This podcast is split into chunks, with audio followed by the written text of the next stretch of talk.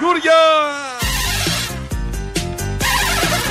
Σε soltaron los caballos. Hop, hop, hop, hop. Γιούρια! Αϊ, αϊ.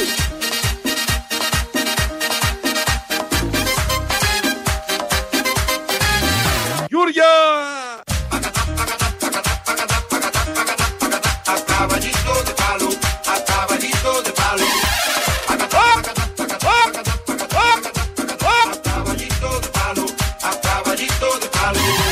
Δεν πρόκειται να έχουμε να φάμε. Πολύ αισιόδοξο. Πάρα πολύ αισιόδοξο. Με αυτό είπαμε να ξεκινήσουμε σήμερα. Με το Γιούρια του Βελόπουλου, του Κυριάκου Βελόπουλου. Θα ακούσουμε πώς ακριβώς το είπε και για ποιο λόγο το είπε και κυρίως αυτό, ότι δεν έχουμε να φάμε. Ε, το λέει εδώ και καιρό ο Βελόπουλος, όποτε μιλάει σε ακροατές σε... και στη Βουλή ακόμη, δεν θα έχουμε να φάμε. Μπορεί να ισχύσει, μπορεί να γίνει αυτό, αλλά πού βασίζει ο Κυριάκος Βελόπουλος, γιατί είναι και αρχηγός κόμματος, πού βασίζει την ε, ε, παρατήρηση αυτή, τη διαπίστωση αυτή.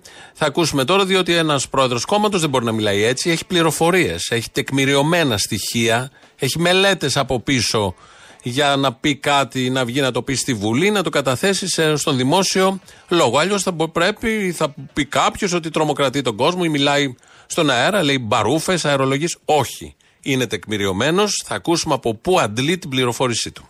Δεν πρόκειται να έχουμε να φάμε. Παντοπολία. Δεν θα έχουν τα, αυτά τα απλά πράγματα να φάμε. Το δεύτερο εξάμηνο αυτού του έτους. Άκουσα με τα αυτιά μου γέοντα στο Αγιώρος. Δεν θα σου πω ποιο, δεν έχει σημασία. Να μου λέει. Θα έχετε τροφή και δεν μπορείτε να τρώτε. Δηλαδή θα, θα υπάρχουν στα ράφια τρόφιμα. Δεν μπορείτε να κουμπίσεις. Αλλά η τιμή θα είναι απογορευτική. Το ψωμί θα φτάσει πέντε ευρώ.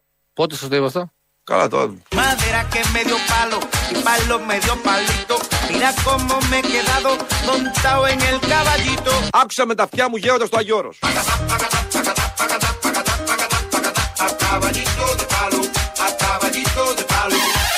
Θα έχετε τροφή και δεν μπορείτε να τρώτε. Θα είναι σαν να τρώμε, αλλά δεν θα τρώμε κιόλας.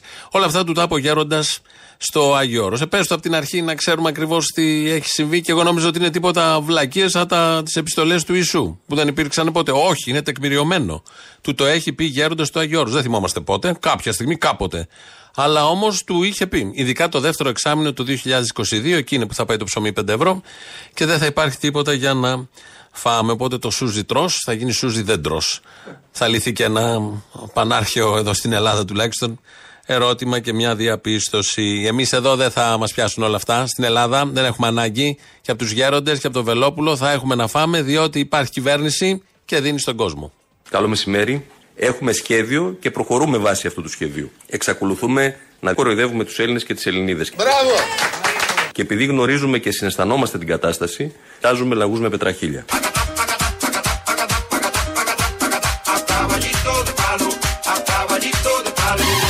Κοροϊδεύουμε τους Έλληνες και τις Ελληνίδες.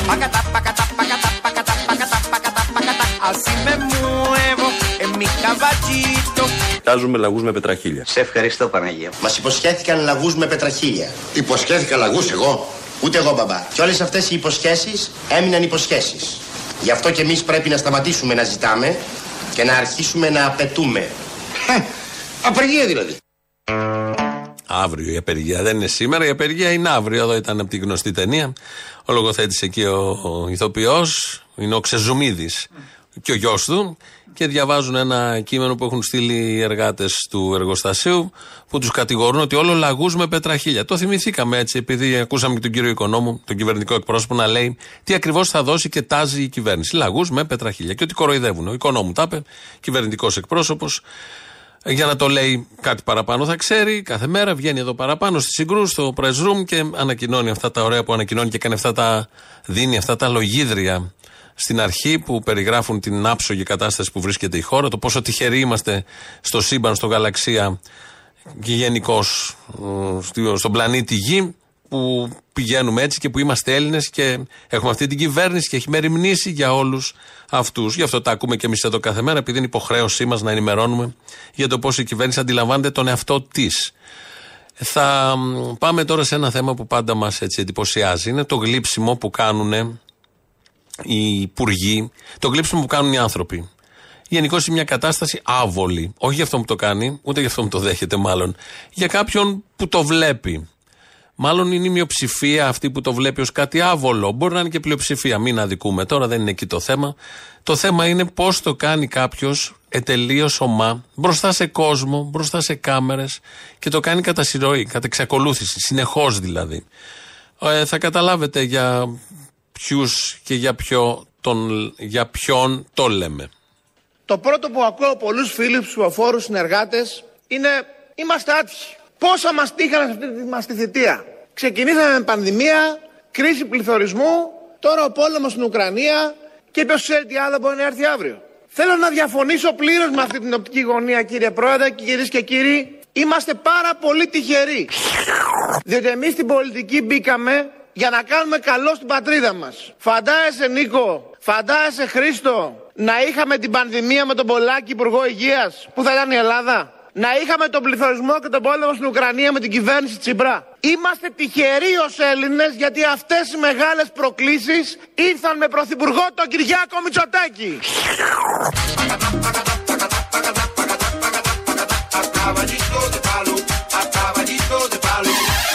Ήρθαν με πρωθυπουργό τον Κυριάκο Μητσοτάκη. Τυχαίο, δεν νομίζω.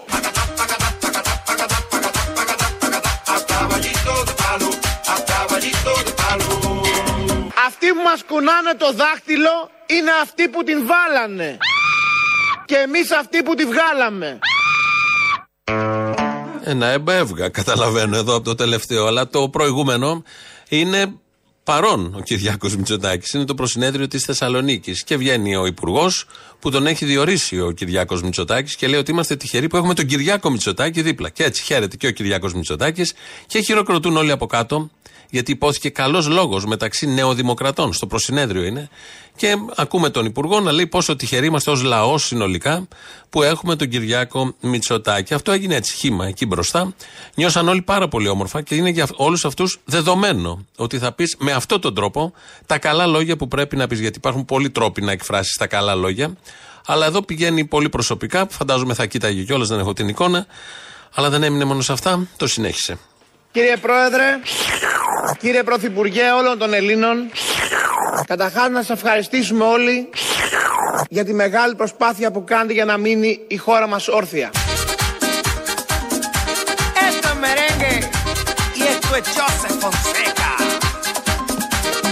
Βάλανε, βγάλαμε. Αι, αι.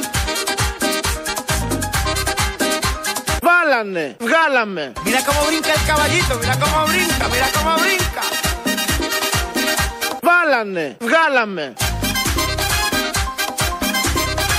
Κύριε Πρωθυπουργέ όλων των Ελλήνων, καταρχάς να σας ευχαριστήσουμε όλοι για τη μεγάλη προσπάθεια που κάνετε για να μείνει η χώρα μας όρθια. Αρχίδια.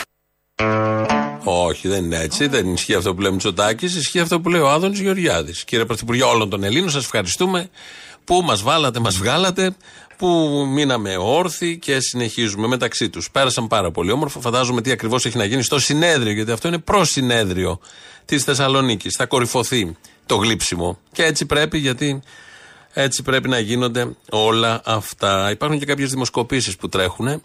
Ε, δίνουν μια διαφορά πια οκτώ, αλλά με πτωτική. Νομίζω η Νέα Δημοκρατία από τον Οκτώβριο και μετά έχει χάσει καμιά δεκάρα μονάδες. Παρ' όλα αυτά είναι πρώτη, ναι, σε σχέση με τον ΣΥΡΙΖΑ, ο οποίος δεν τσιμπάει. Δεν τσιμπάει, δεν τραβάει με τίποτα. Πάντα όλα αυτά στις δημοσκοπήσεις. Στις δημοσκοπήσεις. Οι δημοσκοπήσεις σήμερα που μιλάμε έχουν τη Νέα Δημοκρατία σταθερά πρώτη με οκτώ, εννέα, δέκα τοις εκατό. Είμαστε στον τρίτο χρόνο διακυβέρνησης, με πόλεμο, πανδημία, πληθωρισμό και έχουμε σταθερά οκτώ, εννέα, δέκα τοις εκατό. Με συγχωρείτε κύριε Πρόεδρε, εάν έχουμε φτάσει να θεωρούμε αυτό κακές δημοσκοπήσεις στη Νέα Δημοκρατία, έχετε γράψει πραγματικά ιστορία. Γιατί δεν θυμάμαι ποτέ καλύτερα στον τρίτο χρόνο σε καμία κυβέρνηση. Εδώ κλείνουν τα σάλια. Τα αποσύρουμε. Ό,τι ακούσατε, ακούσατε. Ήταν καλή δόση έτσι γλυψίματος προς τον κύριο Πρόεδρο, τον Πρωθυπουργό όλων των Ελλήνων, από τον Υπουργό όλων των Ελλήνων. Οι δημοσκοπήσεις. Οι δημοσκοπήσεις, αν πάνε καλά οι ίδιες και αν η μεγάλη δημοσκόπηση που είναι η κάλπη φέρει ένα εξήντα τοις εκατό στο Βελόπουλο, τότε θα είμαστε όλοι ευτυχείς.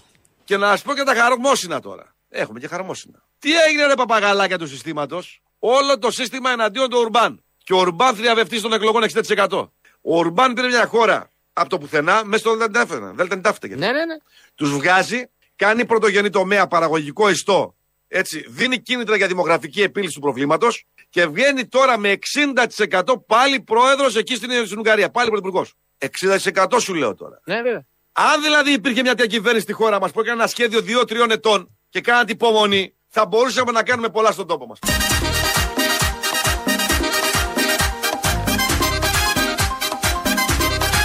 Αν δηλαδή υπήρχε μια τέτοια κυβέρνηση στη χώρα μας που έκανε ένα σχέδιο δύο τριών ετών και κάναν την υπομονή.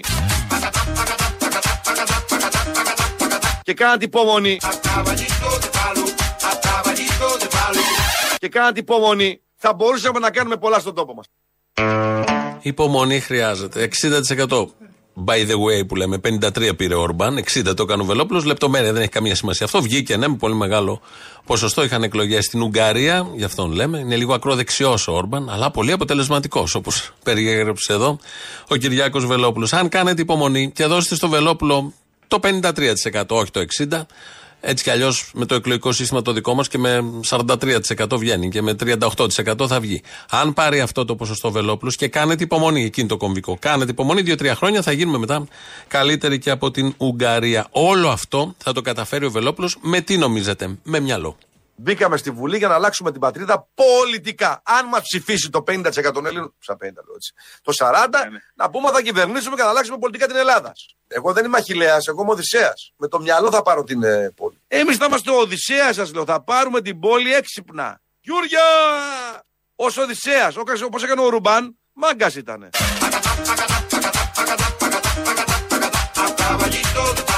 Με το μυαλό θα πάρω την ε, πόλη.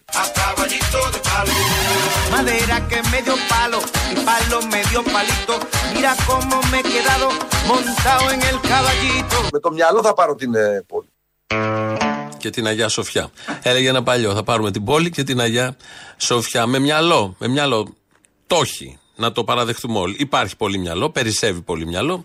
Οπότε αρκεί εσείς όλοι τώρα που δεν έχετε και τόσο, να εκτιμήσετε το μυαλό του Βελόπουλου, να δώσετε το σαράντα τοις εκατό, ώστε να κάνουμε μετά υπομονή τρία χρόνια για να πάνε όλα πάρα πάρα πολύ καλά τα πράγματα. Είναι πολύ απλό δηλαδή να εκτιμήσετε κάποιον που έχει μυαλό. Η στάμυαλη δεν ξέρω αν μπορείτε να το εκτιμήσετε, γιατί αν τον δεν έχεις κάτι, πώς μπορεί να το εκτιμήσεις. Αλλά τον βλέπετε πώς συμπεριφέρεται στον πολιτικό βίο, φαίνεται ότι έχει μυαλό, οπότε αυτό δεν το αφήνεις να φύγει, δεν το χάνεις, γιατί άμα το χάσεις, έχεις χάσει εσύ ο ίδιος. Αν δεν γίνει κάτι με τον Βελόπουλο και αν χάσει ο Μητσοτάκης, έρχεται μετά η νέα γενιά πολιτικών στη Νέα Δημοκρατία, που κατά σύμπτωση έχουν το ίδιο όνομα με την παλιά γενιά πολιτικών. Να, για παράδειγμα, Κωστάκης Καρμαλής. Κύριε Πρόεδρε. Όταν μου κάνατε τη τιμή και μου αναθέσατε το πόστο του Υπουργού Υποδομών και Μεταφορών, θυμάμαι ότι συζητούσαμε να γαμίσω. Συζητούσαμε να γαμίσω.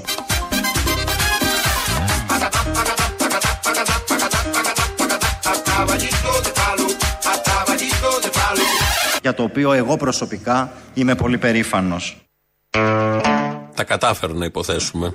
Επειδή είναι νέος, είναι μικρός, το συζητούσε με τον Πρωθυπουργό, αποφασίσαν να γίνει αυτό ακριβώς και το αισθάνθηκε την ανάγκη να το μοιραστεί και μαζί μας. Θυμόμαστε όλοι τις selfie που βγάζει ο Άδωνης, το είχε πει δηλαδή, αλλά προφανώς έτσι γίνεται, τη selfie που βγάζει ο Άδωνης στο σούπερ μάρκετ. Δηλαδή, ειδικά αυτή την εποχή, πας στο σούπερ μάρκετ, πάνω και στα βρυλίσια μελίσια που είχε πει, κάπου εκεί μένει, ε, και ψωνίζεις και δίπλα σου βλέπεις τον Άδωνη Γεωργιάδη. Βλέπεις τις τιμές, έχεις το καλάθι, ψιλοάδιο είναι, δεν γεμίζει έτσι κι αλλιώς. Οπότε, με το που βλέπεις τον Άδωνη Γεωργιάδη, σαν καταναλωτής πελάτης του σούπερ μάρκετ, ε, βγάζεις τη selfie. Εκτός αν είναι κάποια σούπερ μάρκετ που παίζουν τον εθνικό ύμνο και την ώρα και είναι όλη προσοχή. Τα τυριά, οι υπάλληλοι, οι ταμείες. Ε, Μόλις τελειώσει και ο εθνικός ύμνος, βλέπεις και τον Άδωνη, βγάζεις μία selfie με τον Άδωνη. Αυτό το θέλουν όλοι οι Έλληνες πολίτες. Πώς είμαστε, έντεκα εκατομμύρια. Αν βγάλουμε τον Άδωνη που είναι ο ένας, όλοι οι άλλοι θέλουμε και τα νεογνά και όλοι να βγάλουμε selfie με τον Άδωνη Γεωργιάδη. Δεν έχουμε όλη τη χαρά, κάποιοι την έχουν. Ο Άδωνης πριν ε, μια εβδομάδα, δέκα μέρες, είχε πάει στην Αραβία, όπως λέμε, για να φέρει επενδύσεις. Έφερε πολλές επενδύσεις, αλλά χτες γυρνώντας, ε, στο, χτες το βράδυ, Ε, είπε, εκμυστηρεύτηκε στη Χριστίνα Κοραή τι ακριβώς ε, τους ζήτησε κάποιος Άραβας. Εγώ να θυμίσω τη συνέντευξη που σας είχαμε πάρει με τον Δημήτρη στα Παραπολιτικά. Στη μία μας είπατε ε, μου τραβάνε selfie. Όχι, σας το ξαναρώτησα και μου λέτε πόσα selfie έχω ανεβάσει. Όχι, έχει σημασία. Δηλαδή θεωρείτε ότι ο κόσμος είναι πανευτυχής με αυτό? Είναι η ακρίβεια, η υπουργεία, το μεγαλύτερο. Ήρθε ένας Σαουδάραβας με κελεμπία και μου ζήτησε να βγάλουμε selfie. Hey, μπουμπούκο, αλαχάρτ, selfie, mobile, zoom. Α, supermarket, αχτραμπάμ, selfie, μπουμπούκ. Και μου ζήτησε να βγάλουμε selfie. Ελ, μπουμπούκ, αχτραμπάμ, αδιευκρίνιστα, ποσά, εχαμπή, για λελέι. Ναι, αλλά δεν πάει να. Την έχω κρατημένη στο κινητό μου, κολλά. Λοιπόν, λοιπόν θα και λέω, θα στείλω στη φίλη μου τη Χριστίνα. Ξέρω να τη στείλω. Γιατί μου κάθεται. Έτσι λοιπόν μάθαμε χτες βράδυ στο Άξιον ότι ζητάνε και οι Άραβες να βγάλουν selfie με τον Άδωνη. Όχι μόνο οι πελάτες ή εδώ οι ευτυχισμένοι στο σούπερ μάρκετ, θέλουν όλοι μία selfie με τον Άδωνη Γεωργιάδη. Εμείς βρήκαμε και τον Άραβα, όπως ακούσατε.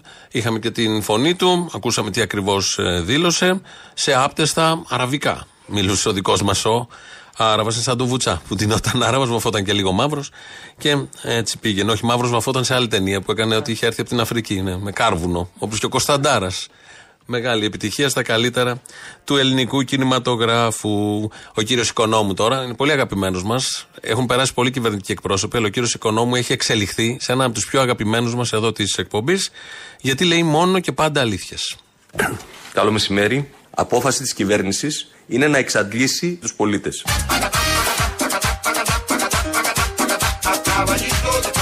Γιούρια!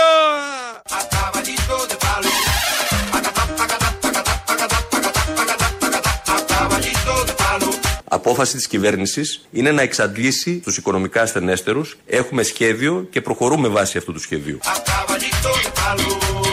Γιούρια! Y ahora todo el mundo conmigo, a caballito viene. ¡Oh! ¡Oh! ¡Vuelve, Candibé! ¡Oh! Δεν θα μείνει όρθιος κανείς. Θα σας εξαντλήσουνε. Το έχουν πει, το λένε, το εφαρμόζουνε. Εδώ Ελληνοφρένια, όπως κάθε μέρα από τα Παραπολιτικά, ενενήντα κόμμα ένα, δύο έντεκα δέκα ογδόντα οκτώ ογδόντα. Το τηλέφωνο επικοινωνίας σας περιμένει ακριβώς απέναντι. Να μιλήσετε, να κάνετε εκμυστηρεύσεις, να ακουμπήσετε πάνω του, πείτε ό,τι θέλετε. Αύριο μπορεί, αν έχει στάση, να μην είμαστε εδώ. Οπότε, ό,τι πείτε θα παίξει από Πέμπτη και μετά. Δεν έχει ανακοινωθεί επισήμως η στάση εργασίας εσύ, αλλά νομίζω κάτι τέτοιο ψιθυρίζεται. Συνήθως το κάνουν πάνω εδώ σε εμάς. Αν δεν μας ακούσετε, να ξέρετε ότι είμαστε κάτω στην διαδήλωση στο κέντρο της Αθήνας. Για κάτι ψηλό θεματάκια μαζεύονται οι εργαζόμενοι, κάτι ακρίβειες ακούω, κάτι πετρέλαια, κάτι καύσιμα, κάτι λογαριασμούς της ΔΕΗ, ένας πόλεμος που είναι παραδίπλα, ανούσια θέματα. Δεν είναι κάτι σοβαρό, το καταλαβαίνετε. Ο Δημήτρης Κύρκος ρυθμίζει τον ήχο.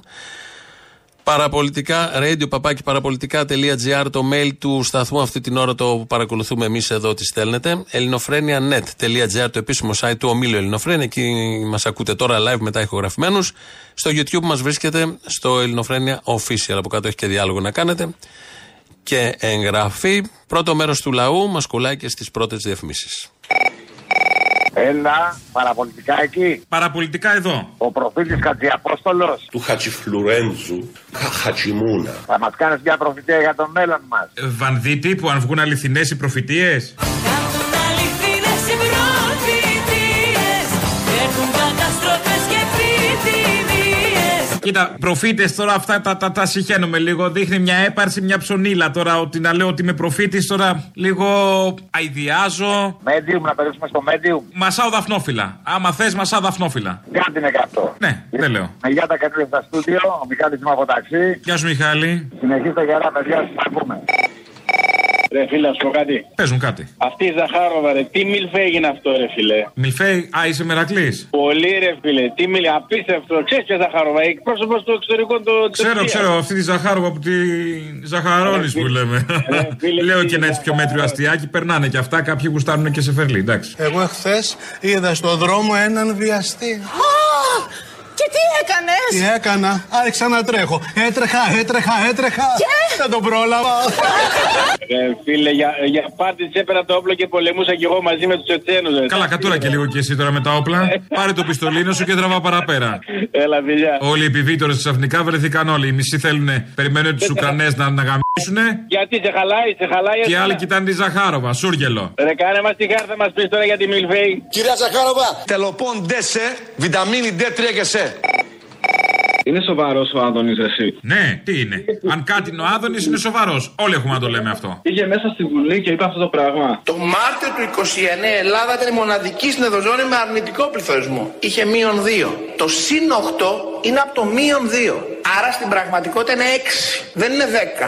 Μείον είναι το δύο. Μείον δύο λέει στο οκτώ, μας κάνει έξι. Δηλαδή δεν το σκέφτηκε πριν πάει να το πει. Και έξι, πόσο είπε, δια, δια τρία κάνει δέκα. Στους τρεις μήνες δύο πάγματα του περιεχομένου. Στους τριάντα μήνες πόσο? δέκα. Πόσο πάει μετά το τρία? δέκα. δέκα πάνε. Ναι, ναι, εξήντα δια τρία κάνει δέκα. Του είπε, το είπε και ο άλλος. δύο παραπάνω. δύο το μήνα. Το έχω κάνει δύο στους τρεις μήνες.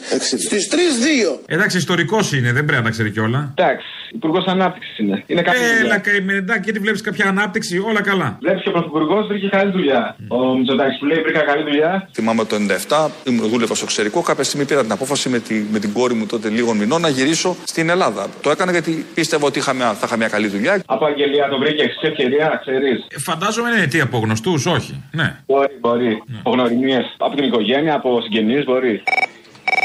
Έλα ρε κουνούμαλε. Τι θες? Με θυμάσαι ρε που σε βάλωσε. Σε θυμάμαι. Έλα να σου πω, φαντάζεσαι τη φάση να σκητάει ο Κούλης στα μάτια και να λέει τα είπαμε και τα κάναμε. Στο τέλος της τετραετίας θα μπορείτε όλοι σας, όλα τα κομματικά στελέχη, να κοιτάνε τους πολίτες στα μάτια και να τους λένε παρά τις δυσκολίες τα είπαμε και τα κάναμε. Είναι... δεν θέλω να φαντάζομαι τη φάση να με κοιτάει ο Κούλης στα μάτια έτσι κι αλλιώς. Θα σε υπνοτήσει, ε, είναι τόσο σεξι γκόμενος που θα σε υπνοτήσει. Δεν το αντέχω ε. αυτό, ναι, δεν το αντέχω. Ε, το μεταξύ, υπάρχει μια λύση για αυτούς.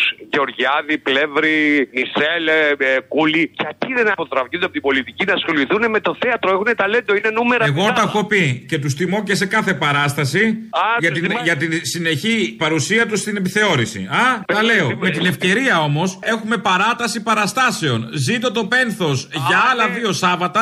Άρα κουβάλα, πάλι διαφήμιση δεν θα κάνεις. Έτυχε. Στο λέγε, Σταυρό λέγε. του Νότου. Δύο τελευταία Σάββατα, παράταση παραστάσεων. Ναι, ε, τον κύριο Λαδά. Λαδά. Τον κύριο Λαδά. Λαδά. Ναι, ναι, ναι, ναι. Που είναι σε ηλικία μεγάλος, που είναι γέρο Λαδάς. Όχι, δεν είναι μεγάλος. Το γιο του Λαδά. Γιατί το κάνετε με παύση? Παρακαλώ. Είναι Λαδάς. Όχι, τον γιο του Λαδά. Είναι με δύο αλφα, είναι Λαδάς. Όχι, όχι, Λαδάς. Και γιατί δεν το λέτε Λαδάς? Λαδάς. Τώρα το λέτε έτσι, επειδή το παγώ. Είναι αυτός που είναι και σε τυράκια τρίγωνα, Λαδάς κυρί που λέμε. Βρε χιούμορ. Α, πιστεύετε ακόμα ότι θα σας τον δώσω?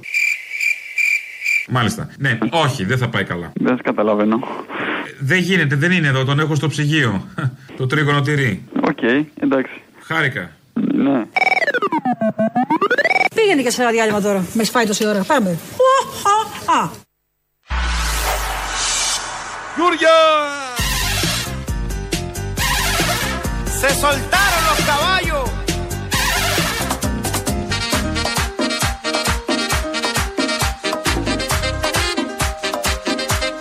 Κύριε Πρόεδρε, κύριε Πρωθυπουργέ όλων των Ελλήνων, καταρχάς να σας ευχαριστήσουμε όλοι για τη μεγάλη προσπάθεια που κάνετε για να μείνει η χώρα μας όρθια. Άρα λοιπόν οφείλουμε να ανάψουμε μία λαμπάδα στο Μητσοτάκη. Με λαμπάδες. Με λαμπάδες ο καθένας έρχεται και Πάσχα, μαζί με τα άλλα κεριά που θα πάρετε, ε, πάρετε και μια λαμπάδα. Χρειάζεται. Αλλιώς θα περιμένουμε στις εκλογές να εκφράσουμε αυτή την ευχαριστία που λέει εδώ και ο Άδωνης προς τον Πρωθυπουργό. Φαντάζομαι σχεδόν το σύνολο του ελληνικού λαού θέλει να την εκφράσει αυτή την ευχαριστία. Τώρα πότε θα γίνουν οι εκλογές ώστε να εκφράσουμε την ευχαριστία θα μας πει γιατρός.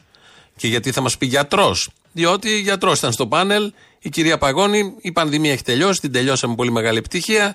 Οπότε επειδή είναι στο πάνελ, τη ρωτάνε και για άλλα θέματα. Δεν ξέρω αν έχει μιλήσει και για τη Ρούλα της Πάτρας, αλλά για τις εκλογές μίλησε σίγουρα. Τις εκλογές τις άλλες τις βλέπετε κοντά? Όχι. Πού τις βλέπετε δηλαδή? Για την άλλη χρονιά. Δεν προβλέπετε πρόορες εκλογές? Σαν το Μητσοτάκη λέτε κι εσείς τέλος της τριετίας δηλαδή? Ε, όχι, τέλος όχι, αλλά στα μέσα της άλλης χρονιάς. Τα μέσα, ε, στα μέσα τη χρονιά αναγκαστικά, κύριε Παγόνη. Τελειώνει. Έκανε ένα λόγο να κάνει τώρα εκλογές. Δεν ξέρω, εγώ εσάς εσείς θα μας πείτε. Εμείς πού να ξέρουμε. Πολύ σωστά λέει ο Οικονόμου. Εσείς θα μας πείτε, ρωτάτε γιατρό για το πότε θα γίνουν εκλογές. Και με πολύ μεγάλη ευκολία η κυρία Παγόνη λέει για το πότε θα γίνουν εκλογές. Σε ένα άλλο κανάλι παλιότερα δοκίμαζε κόλυβα, τρώγαν κάτι κουραμπιέδες, κάτι μελομακάρουνα. Φτιάχναν στο Μέγκα, ήταν το πρωί. Φτιάχναν μελομακάρουνα, μελώναν τα μελομακάρουνα τα Χριστούγεννα. Γενικώς είναι ωραίο όλο αυτό. Και είναι πολύ σωστό, αληθινό, σοβαρό, εκπέμπει σοβαρότητα από όπου και αν το δει κανείς. Τώρα, στις εκλογές που θα γίνουν το είκοσι τρία, όπως μας διαβεβαίωσε πλέον καθαρά η κυρία Παγόνη, εκεί θα πάει η κυβέρνηση με κάποια επιτεύγματα, ώστε να τα εγκρίνουμε εμείς και να τους ευχαριστήσουμε, που λέει ο Άδωνης. Ποια θα είναι αυτά τα επιτεύγματα? Η κυβέρνησή μας συνεχίζει τις μεταρρυθμίσεις και υλοποιεί τις δεσμεύσεις που ανέβαλε, ανέλαβε προεκλογικά απέναντι στον ελληνικό λαό. Τέτοια κυβερνησάρα που έχουμε στην Ελλάδα, ούτε στον ύπνο μας. Μειώσαμε τους φόρους και τις ασφαλιστικές εισφορές. Ο Τζάμπας ζει. Ξεμπλοκάραμε και θα εξακολουθούμε να ξεμπλοκάρουμε. Σπρώξε. Σπρώχνω. Σπρώξε. Σπρώχνω. Έργα που είχαν βαλτώσει στη διάρκεια της προηγούμενης διακυβέρνησης. Σπρώξε. Κι άλλο. Σπρώξε. Σπρώχνω. Κάναμε άλματα στον ψηφιακό μετασχηματισμό του κράτους. Το τέλειο τσιπάριτμα. Κανονικό σφράγγι. Βελτιώσαμε το επενδυτικό περιβάλλον. Τέλεια. Πετύχαμε το δύο χιλιάδες είκοσι ένα ανάμεσα στα άλλα αύξηση των εξαγωγών. Εδώ πουλάμε παρακαλώ με είκοσι και με είκοσι πέντε ντούμπλε φας. Αύξηση των επενδύσεων και των νέων επιχειρήσεων. Άνοιξα ένα μαγαζί αλλά με κλείσανε φυλακή. Για χρέη? Όχι. Τα άνοιξα νύχτα με λωστό. Πετύχαμε δυναμική ανάπτυξη. Πετύχαμε δραστική μείωση της ανεργίας. Ο κόμος τελικά γουστάρει το δούλεμα. Άντε πάλι ο Άδωνης να μας προσγειώσει. Όχι, μια χαρά τα λέει ο κύριος Οικονόμου. Βάλαμε και κάποια ηχητικά για να το κάνουμε πιο παραστατικό. Κάπως έτσι μπορεί να είναι και ένα σποτάκι της Νέας Δημοκρατίας όταν θα γίνουν εκλογές του χρόνου, που μας διαβεβαίωσε η Παγόνη, για να ευχαριστήσουμε τον Πρωθυπουργό που μας ζητάει ο Άδωνης Γεωργιάδης. Να, ένας λαός τώρα εδώ ακολουθεί, ο οποίος είμαι σίγουρος είναι αχάριστος λαός. Ε, ε, για μόλα, ε. Μια τρατά, ναι, μότρατα, ε, για μόλα, για. Καλάρι τα χαράματα. Ε, για μόλα, για. Του καπετάνιου η καρδιά. Ε, για μόλα, για. Δεν μου λέτε, είχα ζητήσει τον κύριο Λάλα. Και τι, δεν πήγε καλά? Όχι, είχα πει να μου είχα αφήσει το τηλέφωνο μου να με πάρει. Και δεν σας πήρε? Όχι. Τέτοιος είναι, μισό στις κόμενες τέτοια κάνει. Δεν, δεν, τι μου είπατε? Τέτοιος είναι, λέω, ναι, απαράδεκτο. Όχι, απαράδεκτο δεν είναι. Τον φλερτάρατε και σας έγραψε? Ε, κοιτάξτε, δεν μπορεί να με φλερτάρει ενενήντα χρόνων και... Δεν, δεν, είναι μερακλής, είναι μερακλής. Είναι. Κοιτάξτε, εγώ ήθελα να μιλήσω μαζί του. Ναι. Ναι, εσείς ποιος είστε? Εγώ είμαι συνεργάτης του. Ναι, ποιος είστε? Είμαι, ε, δεν με ξέρετε, είμαι κρυφό χαρτί. Ναι, αλλά εσείς έχετε το δικό μου το κρυφό χαρτί. Ποιο είναι? Αυτό το οποίο βλέπετε. Α, ωραία. Θα το δώσω κι εγώ. Το όνομά μου είναι Τζένι. Πώς? Τζένι. Τζένι. Μπότσι. Πώς? Τζένι Μπότσι. Τζένι Μπότσι. Ναι. Το όνομά σου? Ναι, ναι. Πες μου το όνομά σου, σε παρακαλώ. Τζένι, Ευγενία έχω βαφτιστεί. Τι λες? Τζένι λέω, Ευγενία με βαφτίσανε. Ευγενούλα, Ευγενούλα, πες μου το όνομά σου, Ευγένιος. Ναι, γιατί Ευγένιος? Ευγένιος είσαι? Όχι. Πώς? Όχι, όχι, δεν προσδιορίζομαι ως Ευγένιος. Κοίταξε, πες μου για να μπορώ να μιλάω μαζί σου. Αλλιώς δεν μιλάμε. Ό, εγώ, εγώ, εγώ προσδιορίζομαι ως Ευγενία, τι να κάνουμε τώρα? Κοιτάξτε, οπωσδήποτε είστε ευγενείς και χιουμορ, που Ρίστας. Εγώ το έχω λόγω ηλικίας, το έχω ανάγκη. Το καταλαβαίνω. Να με ανθρώπους που έχουν χιούμορ και μπορώ να μιλήσω. Κοιτάξτε να δείτε, εσείς είστε από, το, από τα παιδιά. Ναι, ναι. Τα παιδάκια του τα... Πειραιά που κατεβήκανε στην Κρού και εκδίδονται, ναι. Ναι, και τα παιδιά και μου αρέσουν και το, σας ακούω. Να είστε καλά. Μιλάω γιατί είμαι μεγάλης ηλικίας και περνάει η ώρα μου ευχάριστα μαζί σας. Εντάξει, έχω λοιπόν, κι άλλες που είναι μπαμπο, μπαμπόγριες. Λοιπόν, μπαμπόγριες, εντάξει. Σε ευχαριστώ πάρα πολύ. Να σε καλά, χάρηκα που σ' άκουσα. Για, και εγώ το ίδιο. Αύριο για λάλα, αύριο. Για, για, για. Γεια σου, Αποστόλη. Γεια. Συγχαρητήρια για την παράσταση το Σάββατο. Ήσουνα? Ήμουνα, είχα έρθει με την κολλητό. Και καλά περάσατε? Ήταν γαμπτό λόγω και γέλιου και κλάματος μαζί. Mm. Αλλά βέβαια εγώ είμαι και λίγο καθυστερημένος. Πολλά πράγματα δεν καταλαβαίνω. Όσο κατάλαβες, δεν πειράζει. Ε, ρε Αποστολή, να σου πω κάτι. Τι θα κάνουμε να βρούμε κι εμείς κανένα βίσμα να μας βολέψει κάτι να κάνουμε. Εσένα, πού να σε βάλω. Ε, πού έχει, τι έχει. Τι είδα θες. Α, είσαι ανοιχτός. Ναι, ναι, τι. Είμαι ορθάνυχτος. Α, και ορθάνυχτος. Ε, υπάρχουν κάποιες ανάγκες κάτω στα καμαρίνια. Πάμπερι λέγεται, πάμπερινγκ. Προετοιμασία θα κάνεις στην ουσία, προετοιμασία των καλλιτεχνών για να βγουν σκηνή. Χρειάζομαι κάποια ειδικά υλικά. Ε, θα σε προμηθέσουμε εμείς. Εντάξει, κάτι και η Γουάι, κάτι. Τέλος πάντων, μην αγχώνεσαι. Ωραία, ωραία. Αποστολή να ξαναπάρει τηλέφωνο μπει περισσότερα. Ε, βέβαια. Να σε καλά, περιμένω, ε. Καλή ανοίξανε θέσεις. Γεια. Έλα, Αποστολάκο. Τι θες? Τι ανομαλία αυτή με το ράδιο που ακούμε τώρα μέσα από το τηλέφωνο. Είναι από τη μετακόμιση. Ναι, θα τα φτιάξουμε. Ωραία, ωραία. Λοιπόν, περάσαμε πολύ ωραία το Σάββατο. Ήρθαμε και σας είδαμε. Μπράβο. Καλά, δεν σε πήρα να σε πω μπράβο. Να σου γιατί ρε μαλάκα, όχι να πεις μπράβο. Ε, στον Άρης λίγο στις υψηλές ρε εσύ. Δεν είσαι για μπράβο. Δεν είσαι και ρουβάς τώρα. Μίλα. Εντάξει, κρίνε με αυστηρά, το δέχομαι. Τέλος πάντων, τέλος πάντων. Περάσαμε ωραία, αλλά το σημαντικότερο είναι ότι ε, μέσα σε όλο τον παραλογισμό και το χαμό ρε παιδί μου που γίνεται αυτά τα χρόνια, κάτι τέτοια, τέτοιες μορφές τέχνης είναι μια. Ένας μικρός φάρος ελπίδας. Δηλαδή, μαζεύεσαι, το βλέπεις, λες εντάξει. Δεν είμαστε ο καθένας μόνος του. Υπάρχουν και άλλοι που το βλέπουν έτσι. Και αυτό είναι πολύ. Σου δίνει διάθεση να συνεχίσεις τα πράγματα, ας πούμε, και να το παλέψεις. Να σε καλά, φίλε μου. Συνεχίζεις έτσι, δεν, έχει, δεν τελειώσες. Ο επίραν παράταση συνεχίζει μέχρι, το, μέχρι του Λαζάρου. Πάντα τέτοια, πάντα καλά. Πήγαινε και σε ένα διάλειμμα τώρα. Με έχει φάει τόση ώρα. Πάμε. Γιούρια! ¡Se soltaron los caballos!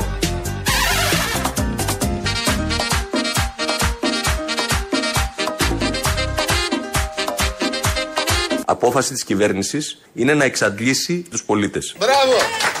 Έχουμε σχέδιο και προχωρούμε βάσει αυτού του σχεδίου. Και εγώ συμφωνώ σε αυτό. Αν είναι να εξαντληθούμε, να μας εξαντλήσουν, να γίνουμε σχέδιο. Μην γίνει ο... αρπακόλα, δεν έχω χειρότερο. Είναι καλό να δουλεύουμε οργανωμένα, να εξαντληθούμε οργανωμένα. Όχι χύμα. Ό,τι γίνεται σε αυτόν τον τόπο, ό,τι κακό γίνεται σε αυτόν τον τόπο, γιατί μόνο κακό γίνεται, να γίνεται οργανωμένα. Είναι πολύ σημαντικό αυτό και για αυτόν που ε, θα το υποστεί και για αυτόν που το εκπονεί. Αυτά είναι τα σωστά και πρέπει να γίνονται. Να. Πώς θα πάει η χρονιά, το είκοσι δύο. Έχουμε μπει στο είκοσι δύο. Νομίζω είναι η χειρότερη χρονιά από οικονομικής απόψεως από όλες τις προηγούμενες. Όμως το βλέπετε εσείς κι εγώ. Πολύ μίζερα όλο αυτό και αυτοί που θα κατέβουν αύριο και στην απεργία. Μίζερα το βλέπουν, διότι το είκοσι δύο θα είναι η καλύτερη χρονιά. Και θέλω προσωπικά σας διαβεβαιώσω από τη θέση του Υπουργού Ανάπτυξης και Επενδύσεων ότι το δύο χιλιάδες είκοσι δύο θα παραμείνει μια καλή οικονομική χρονιά για την Ελλάδα. Μπράβο! Οι επενδύσεις συνεχίζονται με αμύωτο ρυθμό. Μπράβο! Εντάξει, δεν θα είναι η καλύτερη που παγώ, θα είναι μια καλή χρονιά. Θα παραμείνει μια καλή χρονιά όπως ήταν και οι προηγούμενες χρόνιες. Φαίνεται αυτό μέχρι τώρα, έχει πάει πάρα πολύ καλά και όλοι λέμε είναι η καλύτερη χρονιά που έχουμε ζήσει το είκοσι δύο. Και από καιρικά και από οικονομικά και από πλανητικά θέματα είναι ό,τι καλύτερο μας έχει τύχει. Παίρνουν και οι ακροατές, όχι εδώ οι δικοί μας, παίρνουν οι ακροατές του Βελόπουλου και αυτός ο συνάδελφος κάνει εκπομπή εκεί σε ένα ραδιόφωνο στη Θεσσαλονίκη και του λένε και του ζητάνε διάφορα. Ο Ανδρέας, σίγουρα δεν τα βγάζουμε πέρα, εσείς φταίτε. Που δεν είστε πρωθυπουργός. Εγώ φταίω. Δεν ψηφίσατε, ρε. Κάτσε, ρε, Ανδρέα. Μισό λεπτό. Θα πάω μόνος στην Υπουργή, θα πάω με πρωθυπουργός από το πρωί. Εγώ μόνος μου. Θα μου βάλουν και ένα ζουρλομανδέ και θα με πάω στο Δαφνί κατευθείαν. Μπορείς να παρακάμψουμε το, τη Βουλή. Μπορεί να γίνει το δεύτερο κατευθείαν. Δεν χρειάζεται. Τώρα γιατί να πηγαίνεις μέσω Βουλής και να μπλέξεις το Σύνταγμα και, και κίνηση. Πάμε κατευθείαν προς έξοδο Αθήνας. Αυτό το Γιούρια που είπε ο Βελόπουλος, που θέλει να καταλάβει Γιούρια με το μυαλό του Οδυσσέα την πόλη, μας ενέπνευσε.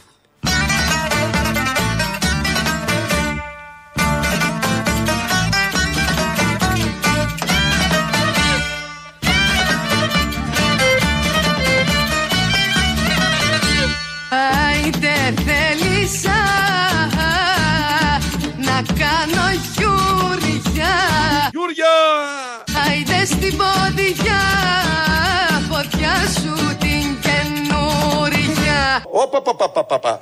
Ο Θεός, ο Χριστός και η Παναγία. Γιούρια, Γιούρια, Γιούρια, Γιούρια στα παλιούρια. Γιούρια, Γιούρια. Εμείς θα είμαστε ο Οδυσσέας, σας λέω, θα πάρουμε την πόλη έξυπνα. Βρε, Γιούρια, στη φωτιά σου την καινούρια. Άλτισή, άλτισή, πυροβολό.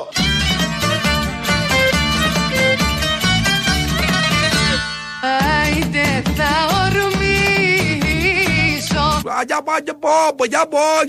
και θα σε πιάσω. Και μου λέει η καρδιά σου είναι αυτή, του, του λέω παίρνω το ευκάρδιο, μου λέει στείλε μου πέντε. Και ας με δικάσουνε κι όλα στα χάσω. Στο διάλο οι φρεγάτες, στο διάλο και η πατρίδα. Γιούρια, Γιούρια, Γιούρια, Γιούρια στα πανιούρια. Βλαμμένη Γιούρια, βρε Γιούρια, στο ταβλά με τα κουλούρια. Φάτε, φάτε, φάτε. Να πάνε να καμπηθούν, γιατί δεν μπορώ άλλο. Έχω κουραστεί. Λογικό, λογικό όλο αυτό με το ταμπλά με τα κουλούρια και τα παλιούρια και τα γιούρια. Τραγούδι ήταν αυτό, παραδοσιακό νομίζω. Βιτάλη εδώ μαζί με Βελόπουλο. Τα μπλέξαμε μαζί. Χτες βράδυ στην ΕΡΤ έγινε το μουσικό κουτί που ήταν αφιερωμένο Πορτοκάλογλου και Μόρφη, που ήταν αφιερωμένο στους πρόσφυγες της Ουκρανίας, στον πόλεμο που γίνεται εκεί, στη ρώσικη εισβολή κατά της Ουκρανίας. Υπάρχουν και διάφορες εικόνες ακόμη πιο δυσάρεστες που παίζουν τις τελευταίες μέρες.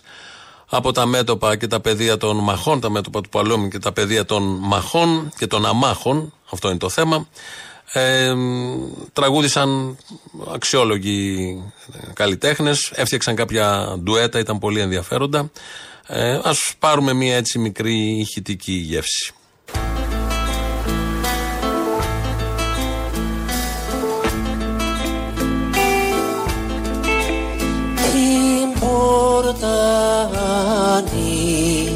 Ό, το βράδυ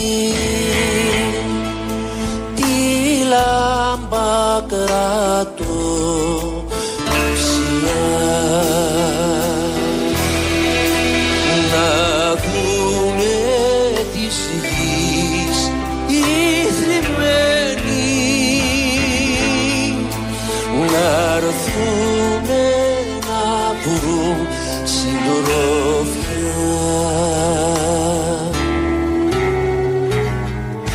Τι ωραία που οριμάζει η φωνή του Γιώργου Νταλάρα. Εδώ και χρόνια οριμάζει βεβαίως. Ε, αυτό για το παλιό κρασί. Είχε ξεκινήσει βεβαίως και με καλή φωνή. Μιλάω για αυτούς που τον πάνε τον Γιώργο Νταλάρα. Είναι πάρα πολλοί. Υπάρχουν και οι άλλοι που δεν τον θέλουν, δεν θέλουν να τον ακούνε. Οκ, okay, όλα δεκτά, λογικό, αλλά όμως ε, είναι εβδομήντα, αν δεν κάνω λάθος, η ηλικία. Ε, πολύ ωραία φωνή. Την πάει όπως θέλει. Με στομένη φωνή και μπορεί να εκφράσεις τα πάντα. Πολύ μεγάλη ευτυχία σε έναν άνθρωπο αυτό να μπορείς να εκφράσεις με τη φωνή σου. Με οτιδήποτε άλλο, εν πάση περιπτώσει, έχεις καλλιτέχνης να θεωρείς, να εκφράσεις αυτό που είναι μέσα σου, στο μυαλό, στην ψυχή, οπουδήποτε.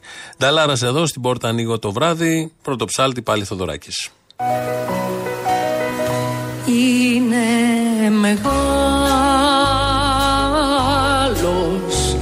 ο γυαλός, είναι μακρύ το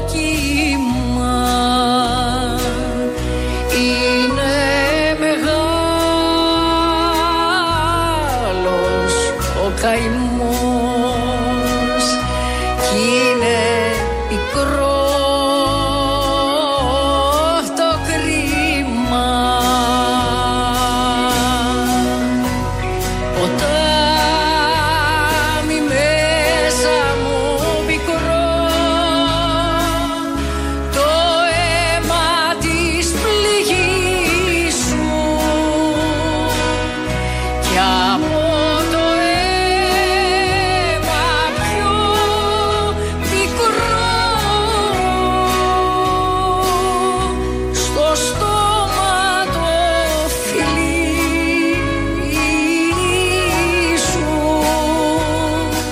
και Μίλτος Πασχαλίδης και Νατάσα Μποφίλιου για το παιδί.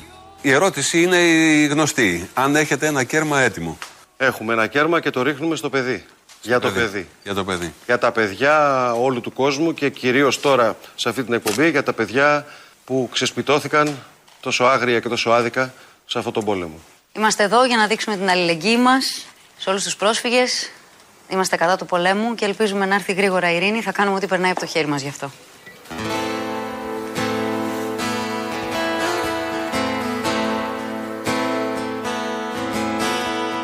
Κάποτε θα έρθουν να σου πούν πως σε πιστεύουν, σ' αγαπούν και πως σε θέλουν. Έχε το νου σου στο παιδί, κλείσε την πόρτα με κλειδί, ψέματα λέει.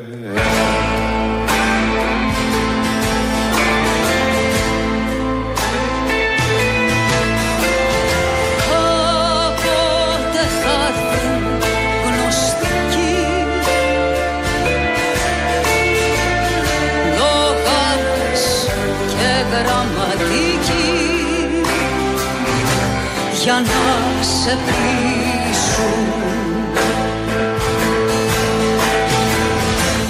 έχε το νου σου στο παιδί, κλείσε την πόρτα με κλειδί, θα σε πουλήσουν.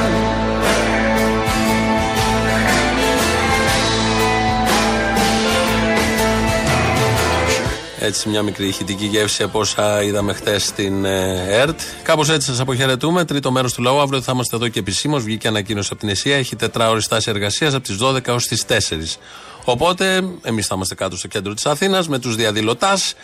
Ε, ευχαριστημένοι είμαστε κι εμείς με όλα αυτά που γίνονται, αλλά θα πάμε έτσι για, για τα υπόλοιπα. Οπότε, θα τα πούμε την Πέμπτη. Ε, τρίτο μέρος του λαού μας κολλάει στο μαγκαζίνο. Γεια σας. Αποστολάκο, να. Τι κάνεις, καλά είσαι? Καλά. Πες τους εκεί πέρα να αλλάξουν τον τρόπο που επικοινωνούμε με σένα. Δεν μπορώ να περιμένω να ακούω όλες τις ηλιθιότητες της διαφημίσεις. Σωστό, αυτό το είπαμε. Δεν θέλω να ακούω ότι δεν θέλω να ακούω διαφημίσεις καταρχήν. Καταρχήν έχουν ηλίθιο πνεύμα. Δεν μπορώ, δεν αντέχω. Έλα, ηρέμησε, εντάξει. Ένα που θέλω να πω είναι ότι ο Θήμιος προηγουμένως είπε, δεν βλέπει, λέει, ότι ο Πούτιν βομβαρδίζει τους Ουκρανούς. Έτσι στα καλά καθούμε να ξύπνησε ένα πρωί ο Πούτιν και βομβαρδίζει τους Ουκρανούς. Μήπως ξέρουμε ποια ήταν η αιτία? Για πες. Τι να πω. Όσο καιρό γίνεται εμφύλιος πόλεμος, οκτώ χρόνια στην Ανατολική Ουκρανία και κανένας δεν πήρε χαμπάρι. Και τώρα τους πειράζει, δηλαδή, επειδή οι βόμβες αυτές πέφτουν στην Ουκρανία, αυτές που έπεφταν στη Συρία, στην Λιβύη, στο Ιράκ, δεν ήταν οι ίδιες βόμβες? Γιατί τότε δεν είχαν βγει στους δρόμους ο κόσμος? Στην Αγγλία. Κατάλαβα, να είσαι καλά. Όχι, να μην είναι καλά. Μην είσαι καλά, μα δεν θες να είσαι καλά. Δεν θα κάτσω να σκάσω. Όχι, θα κάτσω να σκάσω. Όχι, θα κάτσω να σκάσω. Άλλαξαν, άκου η ηλικιότητα από ανθρώπους. Άλλαξαν στην Αγγλία τα χρώματα από τους πίνακες στους οποίους ζωγράφησαν οι, οι Ρώσοι. Μιλάμε για παράκρουση, μιλάμε για ηλικίους, μιλάμε για, για τρέλα, για ψύχος. Καταλαβαίνεις? Καταλαβαίνω. Τι καταλαβαίνεις? Ε, καταλαβαίνω τώρα, τι καταλαβαίνω. Δεν μπορώ να σου πω, είναι δικά μου θέματα αυτά. Είναι δυνατόν να μας έχουν βάλει μέσα σε ένα σακί όλους μαζί και να μας ανακατεύουν? Κι όμως είναι. Τα χιλιάδες τάγκς που έφυγαν από την Αλεξανδρούπολη και πάνε προς την Ουκρανία, ποιος θα, ποιος θα τροφοδοτεί αυτά? Ε, τώρα εγώ φταίω. Αυτός ένα μηδέν. Ποιος αυτός? Αυτός τους ηλίθιους που κάνει το κυβερνήτη δική του είναι η Ελλάδα να κάνει ό,τι θέλει. Άκου να δεις τι πάθαμε την Παρασκευή. Παραγγείλαμε σουβλάκια και κάτσαμε να δούμε φυσικά την Νικολούλη, γιατί θέλουμε να μάθουμε οπωσδήποτε αν η συναιστρία, ξέρω εγώ, του ζωοδίου της ε, Ρούλας είναι ίδια, ταιριάζει τέλος πάντων με του άντρα της. Καταλαβαίνεις. Και αντί για σουβλάκια μας ήρθα, Αποστόλη μου, μια πίτσα. Να με τα συγχωρήσεως. Ε, δεν σε χάλασε, εντάξει, έλα, και η πίτσα καλή είναι. τρία τριάντα το σουβλάκι, από δύο ογδόντα την προηγούμενη εβδομάδα. Ε, ναι, αλλά τρώω σουβλάκι. Τα έχει όλα μέσα. Έχει και σαλάτα, έχει και πρωτεΐνη, έχει και άμυλο. Έλα, σε παρακαλώ. Ναι, αλλά τρία τριάντα είναι μεγάλη πίτσα που μας ήρθε. Πονάει ο κόλος μας. Δεν πειράζει. Μαθημένος είναι ο κόλος σας. Και στα δικά σας σας εύχομαι. Και, αλλά χαλάλι, ρε παιδί μου, γιατί μάθαμε ότι αυτή η κεταμίνη, άμα λέει τη χορηγήσεις σε σωστή δόση, φαίνεται σαν φυσιολογικό, ρε παιδί μου. Δεν είναι, το περνάς έτσι. Καταλαβαίνεις, είναι φυσιολογικός ο θάνατος. Λοιπόν, πάντως για να πούμε και το στραβού το δίκαιο, αυτή η συμφορά έχει ονοματεπώνυμο. Λέγεται Ρούλα Πισπυρίκου, εντάξει, δεν είναι, ας πούμε, σαν το γνωστό κοσμηματό πόλη, που το κεφάλι του Ζάκα πέσε με βία πάνω στο πόδι του. Και πάλι καλά που ο άνθρωπος δεν έσπασε κανένα πόδι. Άγιο είχε. Ο Ζακ πάλι δεν είχε. Και το άλλο καλό που μας έκανε η Ρούλα Πισπυρίκου είναι ότι εξαφάνισε με μιας τη φτώχεια, την ρήτρα αναπροσαρμογής, τον πόλεμο. Ε? Μπράβο, μπράβο, μπράβο. Είμαστε σε πολύ καλό δρόμο. Καλά θα πάει και αυτό. Αποστολάκο. Έλα πάλι. Ξέχασα να σου πω ότι είναι απαράδεκτο αυτό το φασισταριό ο Ζελένσκι να μιλήσει στο ελληνικό κοινοβούλιο. Μάλιστα. Ε, νομίζω ε... μου το έχεις πει κι άλλη φορά. Είμαι εκνευρισμένος διότι αυτοί οι ηλίθιοι δέχονται μέσα στο ιερό κοινοβούλιο της Ελλάδας να μιλήσει αυτός ο θεατρίνος. Δεν θα το ξαναπώ πάλι. Έχεις κόψει καπίστρι? Ε? Έχεις γίνει πάνω σκαμμένος? Τι γίνεται? Ε, δεν μπορεί αυτό το να μην... Ε, άμα δεν μπορεί, δεν μπορεί. Τέλος. Αλλά το έχεις πει, τι θα κάνουμε τώρα? Θέλω να πάρουμε όλοι τις μαρινέλες στα χέρια και να πάμε μέσα στη Βουλή. Ξέρεις τι είναι η μαρινέλα? Τι είναι η μαρινέλα? Δεν μπορώ να σου το πω τώρα. Ε, και τώρα πώς θα καταλάβω? Θα το, να το κόψεις αυτό, θα το πω στα αυτή, δεν θα πεις. Ναι, ναι, πες το, κλείπτο μου. Το πλοπολιβόλο. Ο πλοπολιβόλο? Ναι. Α, και δεν πρέπει να το πω αυτό, ε. Άμα το πεις στον αέρα, θα, θα βρούμε τον πελά μας. Η μαρινέλα είναι ο πλοπολιβόλο? Ναι.